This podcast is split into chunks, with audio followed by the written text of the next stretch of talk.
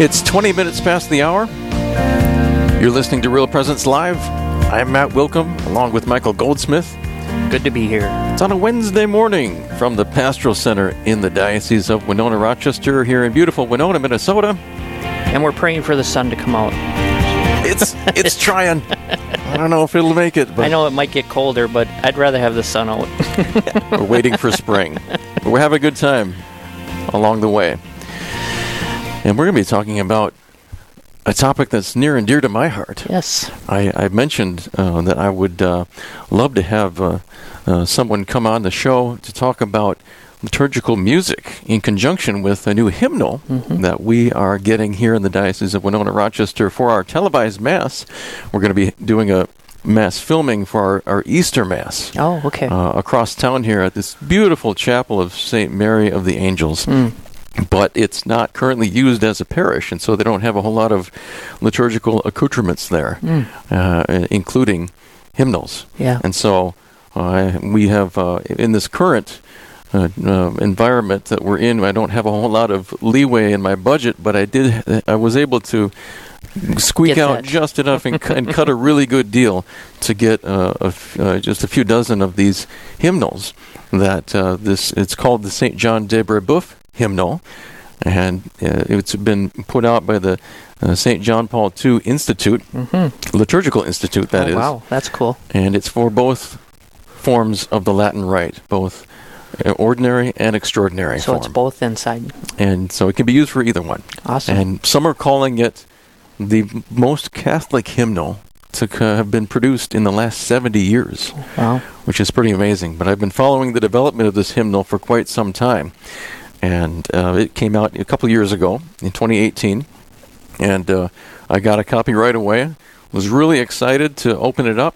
But there was some in- very interesting things about it that if you're not used to this type of format, you someone could be uh, a, a, a bit uh, bewildered Mhm. even.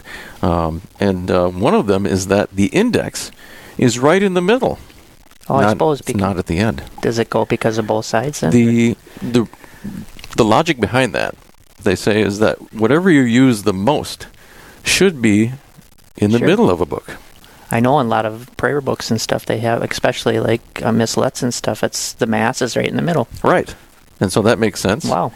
And so the index of I always of wondered that, but now there you go. right smack dab in the middle. Uh, but then also, it is almost so kind of doubles as a, a catechism along with a hymnal because it, it gives a lot of theological explanation Really? from these saints uh, and martyrs about not only the Eucharist, but talks about the life, the lives of these saints, uh, particularly Saint John de Brebeuf, who was martyred by the Iroquois back in I think it was the 17th century. Uh, he was ministering to the Huron tribe, which was a much more peaceful mm-hmm. tribe uh, of Native Americans. Uh, but the Iroquois were, were not, Mhm. and they didn't appreciate what he was trying to do, and so he was brutally martyred. Mhm. And so to to read uh, the the the uh, to recount the it's just the, the brutal martyrdom, uh, uh, but then also how inspiring it is, uh, how he cared for these people, even though he didn't at first know their language, and so he, he strove to learn their language and to translate prayers uh, in the prayers of the mass, in, so that these people, these Native Americans, could understand what was going on, at least to a certain extent. Uh, and so that's part of the reason why they chose to name the hymnal after him. Hmm. Uh, but it's very beautifully laid out. Uh, some, some. I, I wish I had my copy here with me, but Yeah. I forgot it at home. If if I maybe I'm incorrect and maybe you know, but isn't that the tri- then through that they became one of the more Catholic tribes to take on Catholicism, did they not later on? The Hurons, but then also they were really decimated by disease, Yeah. unfortunately. But uh, part of the reason why I've had my eye on this particular hymnal is that it draws upon hymns from the first millennia, especially. And texts, and only the best translations of those texts from specifically Catholic priests and bishops. Hmm. Whereas, you know, so many other hymnals, they they seem to build upon what the Protestants have Right. done because it's almost like the Protestants uh, have had this quasi monopoly up, up on on hymnody, and so a lot of Catholics thought, well, we'll just we'll just build upon what they've done, and they they chucked the in the process ended up just forgetting about the Catholic tradition specifically. But this hymnal does not do that. It's kind of a, a rescuing, in a way, Awesome. of the authentic Catholic tradition of, of hymnody, and drawing from the earliest uh, sources of Catholic hymnody. So are you going to take these hymnals then when you go and do TV masses? Is that That's the goal: is to, to, not just at St. That's where you'll start, but then you go to other. right.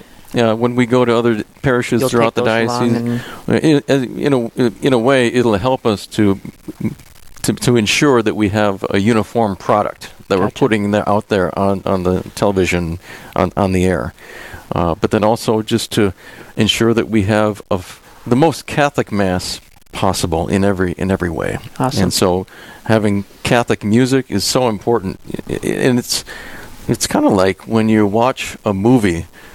You know, the, the, the pictures are important. mm-hmm. But if somebody says, I really like that video, what they're really actually saying is, that I like the way that video sounded. Mm. Because, because sound plays so much of a role in creating and setting the mood. And if you have, a, like, say, like a serious scene, hmm it wouldn't be appropriate to have music from, you know, Phil Collins playing in the Right. background. It has to match. It's got to be consistent. Mhm. And so this is something that also is very dear and near to my heart because we're moving right now in the diocese from maintenance mode to mission, Mhm. missionary discipleship, Yeah. trying to bring people into the church. Yeah. Well, what ha- what happens if somebody comes into a parish in the diocese of Winona Rochester when they come to mass? What do they not only see, but what do they hear? hmm It's so important Yeah. and to to get, make that first impression, especially that yes, there is authentic spiritual depth that goes back two thousand years, and our hymnody should reflect that. Yeah. When does this start uh, with with TV masses? Well, we're going to be. I also want to take the opportunity to invite people if they're in the Winona area and they want to come participate in this Easter Mass filming. This is the first time we're going to be using utilizing these hymnals at the beautiful Chapel of the Angels of, of Saint Mary of the Angels, rather. mm-hmm. It's connected to the Alverna Center over near Cotter High School, mm-hmm. and that's going to be on Monday, March 16th at 6:30 p.m. PM. So okay. it's in the evening. Mhm. Bishop Quinn will be presiding. awesome. And so we're going to utilize these hymnals for the first time, and hopefully we'll have some four four part uh, SATB going on with some of the seminarians. I'd love I'd love for that to happen uh, because there- that's another thing is that um, too often I think Catholics uh, settle for uh, just one melody, Yeah. whereas it can go so much deeper. It can be a sign of the depth of the spirituality of the church again, Yeah. uh, and uh, a way to not only attract people, but to keep people in the pews as well. Yeah, if you want to look at it a little bit closer, you can go to www.ccwatershed, that's all one word, dot org slash hymn, H-Y-M-N.